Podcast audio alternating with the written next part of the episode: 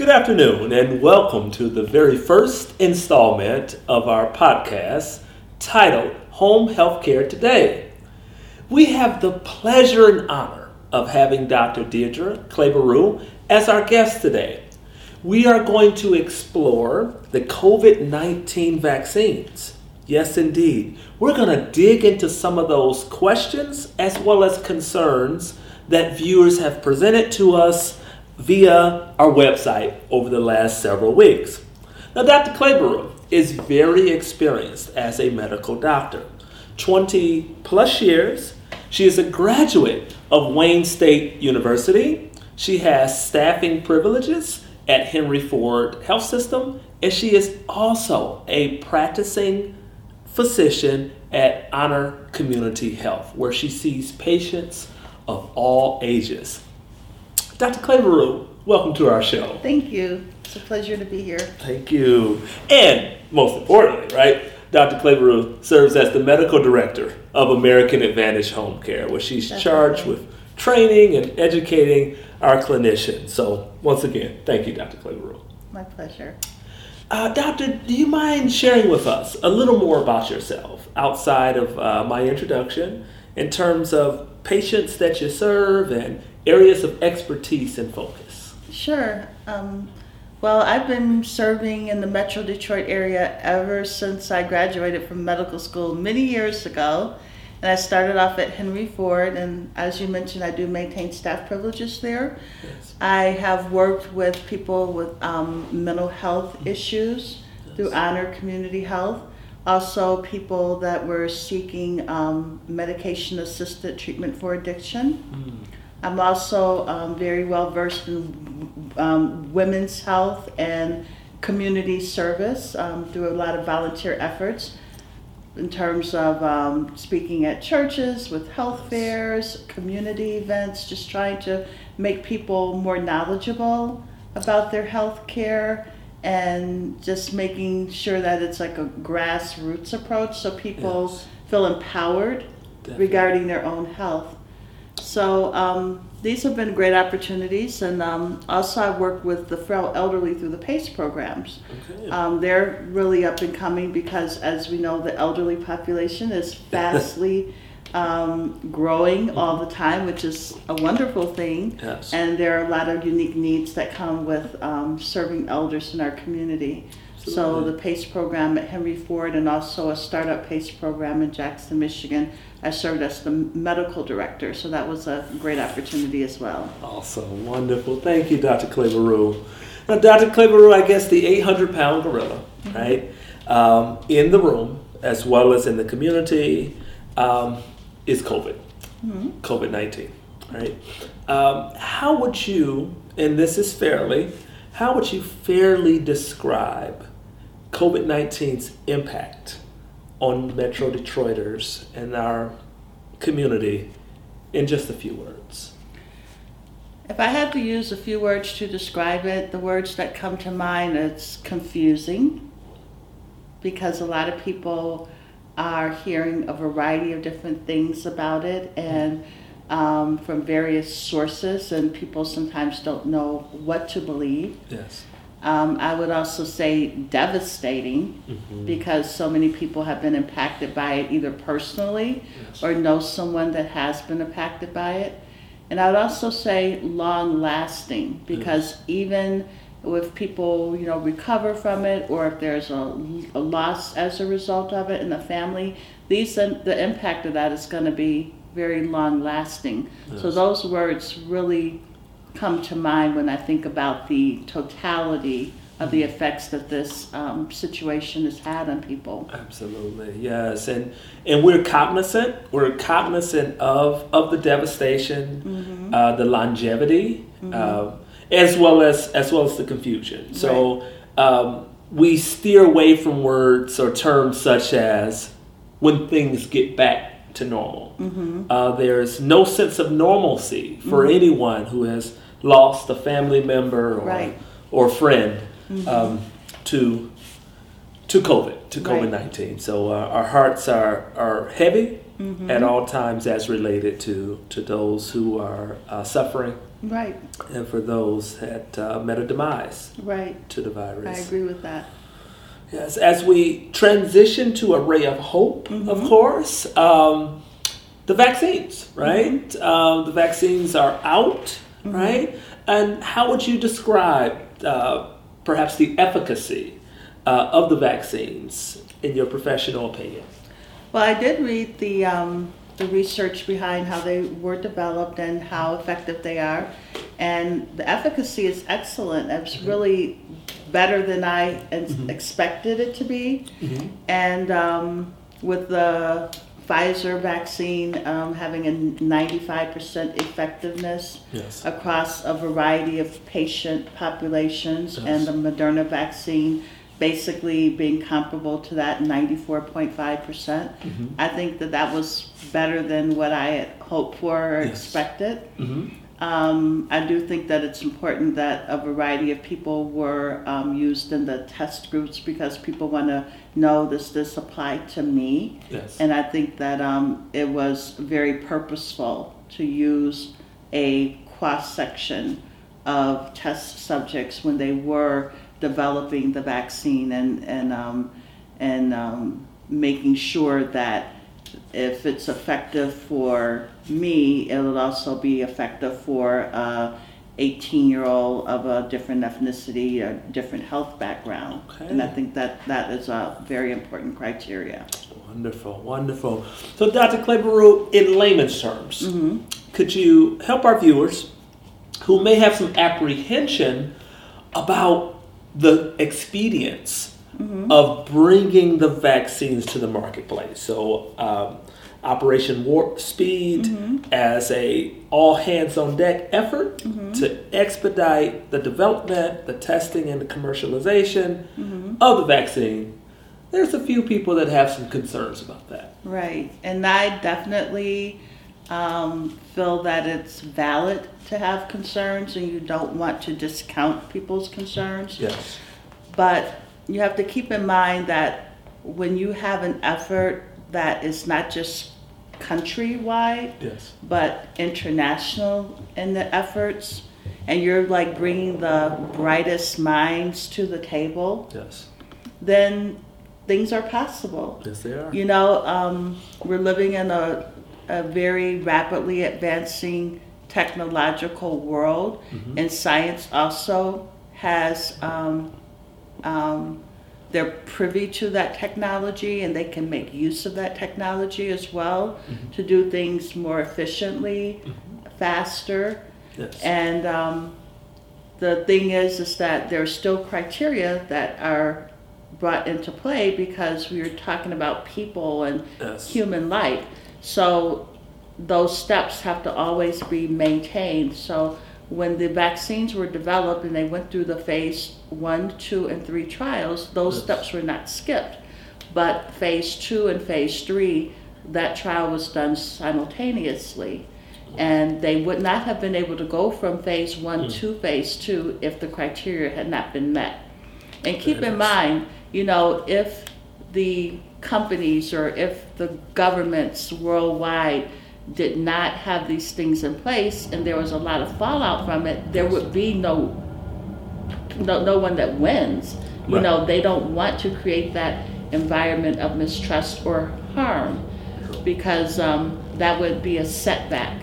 Big time. So I definitely wanted to, and I did read the research for myself, and I was satisfied. And when I was satisfied, I said, well, you know, I'm going to take advantage of this opportunity, and I'm going to um, judge for myself by being my own guinea pig, so to speak, Yes. and being able to speak for people from a personal viewpoint as opposed to from a theoretical viewpoint yes. and having um, had the first and the second vaccine, you know, I speak very openly and honestly about what my experience has been. And I know no two people are the same, but being a single mom, having twin boys that are dependent on me, I would not have put myself in harm's way if I wasn't comfortable. Absolutely, doctor. Yes, and as a as an agency, um, we have also taken that step to encourage our clinicians who are out there seeing uh, patients to get vaccinated. As a as a team, we went for our first um, shot, Mm-hmm. uh, first Pfizer shot on the 17th, Mm-hmm. uh, and then we're headed back, right? Uh, three weeks. So the first week of February is that second dose. Mm-hmm. Certainly, absolutely, doctor. So uh, the rollout for some has seemed to have been staggered a bit, right? Uh, from being in phases, right? Uh, in terms of the healthcare community, and then seniors, and then at some point a phase for for the general public. So, where would you suggest individuals go to find out up to date information about the vaccine in their community? Okay, so keep in mind, um, things are changing all the time, and you can have a plan, and if that plan is not effective, you, the, it behooves you to change that plan. So for healthcare workers, they're being offered the vaccine usually right through the facility that they're working at. Yes. If, I, if you're working at Henry Ford, you know, they're going to go to employee health there. I think where the more confusion comes in is like, what about everyone else? Yes. Now, I do know for seniors, they basically are being sought out. They don't Yes. really have to put a lot of effort into it. If they're in a nursing home, they're bringing it to them. I've actually had patients who live in senior buildings Mhm. where the vaccine has come to their building Wonderful. and it's been made available to them. But when you talk about how everyone else is going to get vaccinated, there are two, um, there are a couple avenues.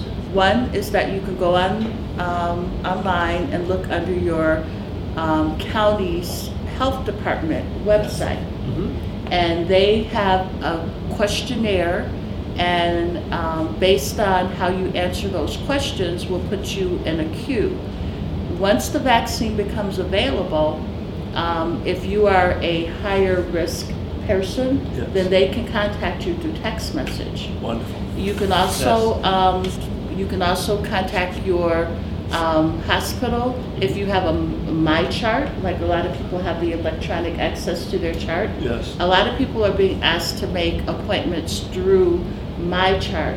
And you do have to be pretty persistent because Okay. if they say nothing is available now, Yes. that could change in a matter of days Mhm. because a lot of it depends on availability.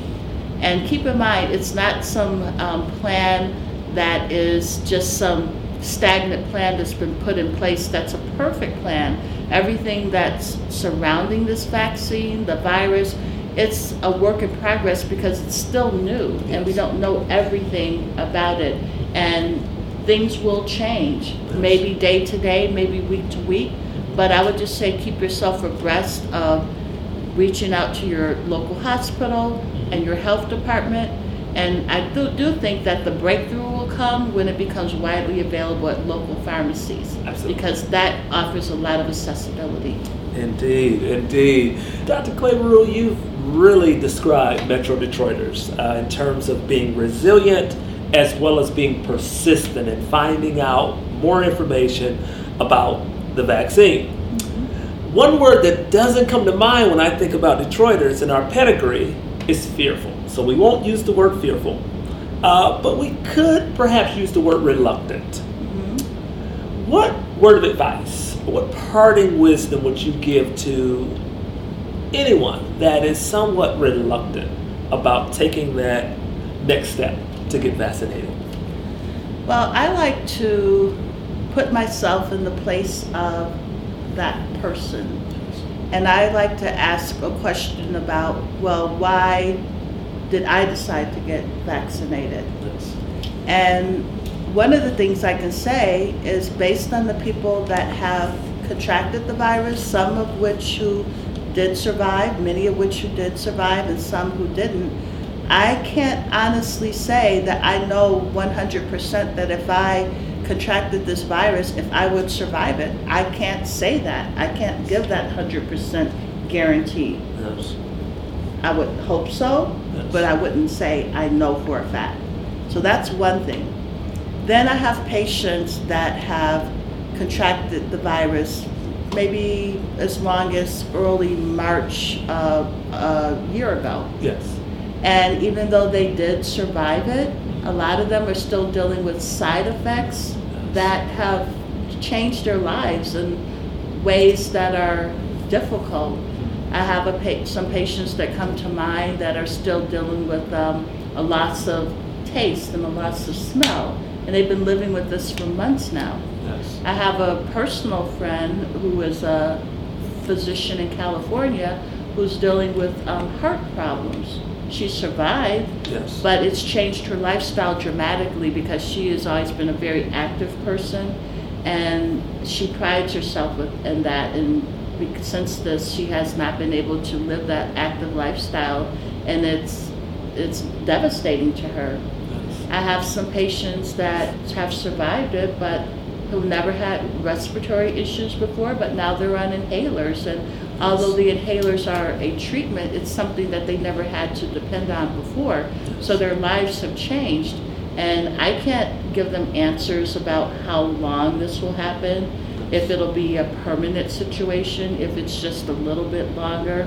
But I do know that they all have a lot of angst when they talk about it Yes. and it is real for them. Mhm. So um, I feel that everything is risk versus benefits, and I already know the risks that can happen with COVID. I've seen it up close and personal, Absolutely. and I don't want to take that chance. If there's a chance that I don't have to go through those things or even infect someone else that may have a worse outcome than me, Yes. then I'm going to take that chance. Very wise, very wise uh, advice uh, that's rooted, rooted in science. It's rooted in uh, compassion as well as experience in dealing with patients as well as colleagues, right? And then um, it's introspective, Dr. Claiborue. Appreciate you taking that personal approach as to say this is a decision that I'm not just recommending for others, but it's a decision that I've taken myself, right? So thank you for that. And in terms of managing patients um, as they recover, which we find ourselves doing as a home health care agency, uh, addressing their uh, their needs uh, while they actively have uh, COVID, and then post COVID, uh, would you recommend uh, in home physical therapy and occupational therapy, and perhaps even skilled nursing for uh, clients who are recovering from uh, COVID nineteen? Um, definitely. I feel that anything that a person can do to move towards their baseline Yes. is important. Um, no matter what a person is dealing with health wise, if it's something that they have not experienced before and they don't want it to become a permanent part of their life, they have a right to fight against that. Absolutely. And there are trained professionals that have um, tried and true and um, m- measured interventions that have helped people from very difficult situations. Absolutely. And especially if you're dealing with things like um, feeling fatigued and you just Yes. don't have the stamina, or you're, or some people have like um, neuropathy, which is a nerve pain that results from it. Working with situations like that, um, just feeling that you're not able to take care of your health care needs because you don't have the energy or you just or you might be having some residual problems with shortness of breath Yes. with heart with chest pain things of that nature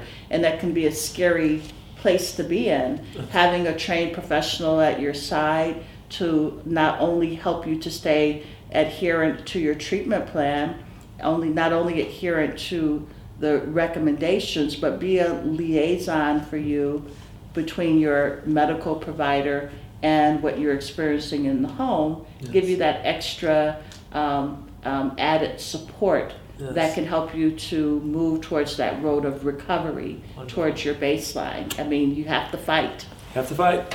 And American Advantage Home Care is here to help. We're here to help uh, individuals who are recovering uh, from COVID 19 and any other uh, ailment uh, that puts a patient or a client in a homebound status. So feel free to reach out to your primary care physician, uh, whether it's a face to face in office visit or at this point a telehealth visit to get a referral for home health care uh, and we'll be glad to help and glad to support dr Claiborue, you have been a more than outstanding guest and uh, I'm confident that our listeners and viewers uh, were informed, uh, hopefully inspired, as well as encouraged to continue to make diligent steps uh, toward health and wellness, and also to go ahead and get that vaccine in the event that they were on the fence about getting it. Right, and then keep in mind there are people that have that are taking that plunge and are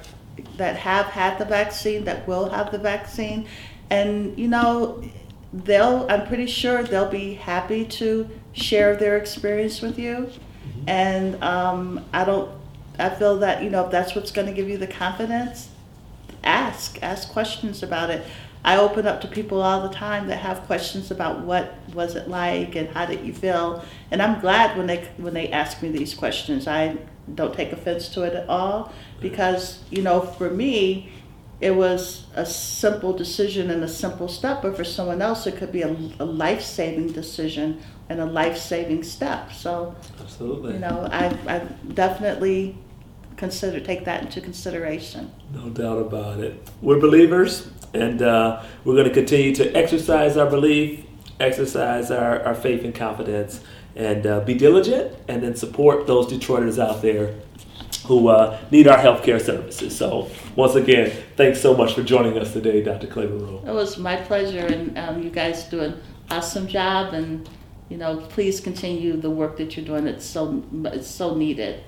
Good. Thank you. Thank you so much. So, thank you for tuning in to uh, home health care today. We've had a great conversation today, and our next conversation will be about the heart. So, we're going to spend time in view of America's Heart Health Month, diving into some of those concerns that individuals have who struggle, who struggle with heart disease, uh, who are battling congestive heart failure. We're going to really hone into some heart health tips as well as guidance for listeners and viewers. Thanks so much and yeah. see you soon.